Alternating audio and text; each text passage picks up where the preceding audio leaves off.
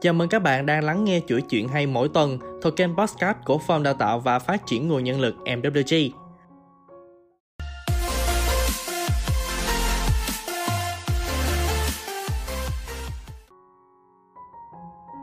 Hôm nay, Phòng Đào tạo mong muốn chia sẻ cùng các bạn câu chuyện Người thợ xây.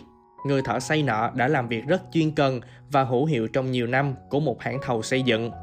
Một ngày kia, ông ngỏ ý với hãng muốn xin nghỉ việc về hưu để vui thú với gia đình. Hãng thầu rất tiếc khi thiếu đi một người thợ giỏi đã tận tụy nhiều năm. Hãng đề nghị ông cố gắng ở lại giúp hãng một căn nhà nữa trước khi thôi việc. Ông ta nhận lời.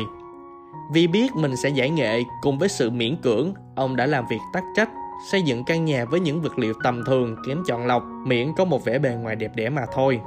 Mấy tháng sau, căn nhà hoàn thành, người chủ hãng mời ông đến, trao cho ông chiếc chìa khóa và nói ông đã gắn bó và làm việc rất tận tụy với hãng trong nhiều năm.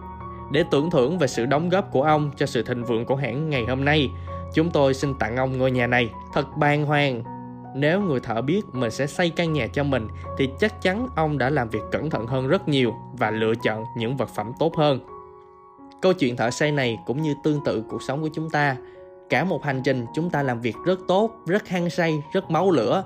Tuy nhiên, một phút giây nào đó, vì sự chỉnh mãn không tập trung, thiếu đi động lực, chúng ta lại làm mọi thứ cho qua. Và vô tình, những giây phút đó sẽ là ảnh hưởng đến cuộc sống cũng như hành trình sau này của chính mình. Cuộc đời là một công trình kiến trúc do chính mình tạo nên. Đời sống hiện tại là kết quả của sự tạo dựng trong quá khứ.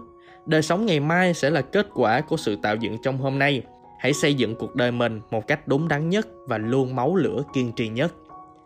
Cảm ơn các bạn vì đã ở đây lắng nghe cùng phòng đào tạo. Chúc các bạn một ngày thật bình an và hạnh phúc.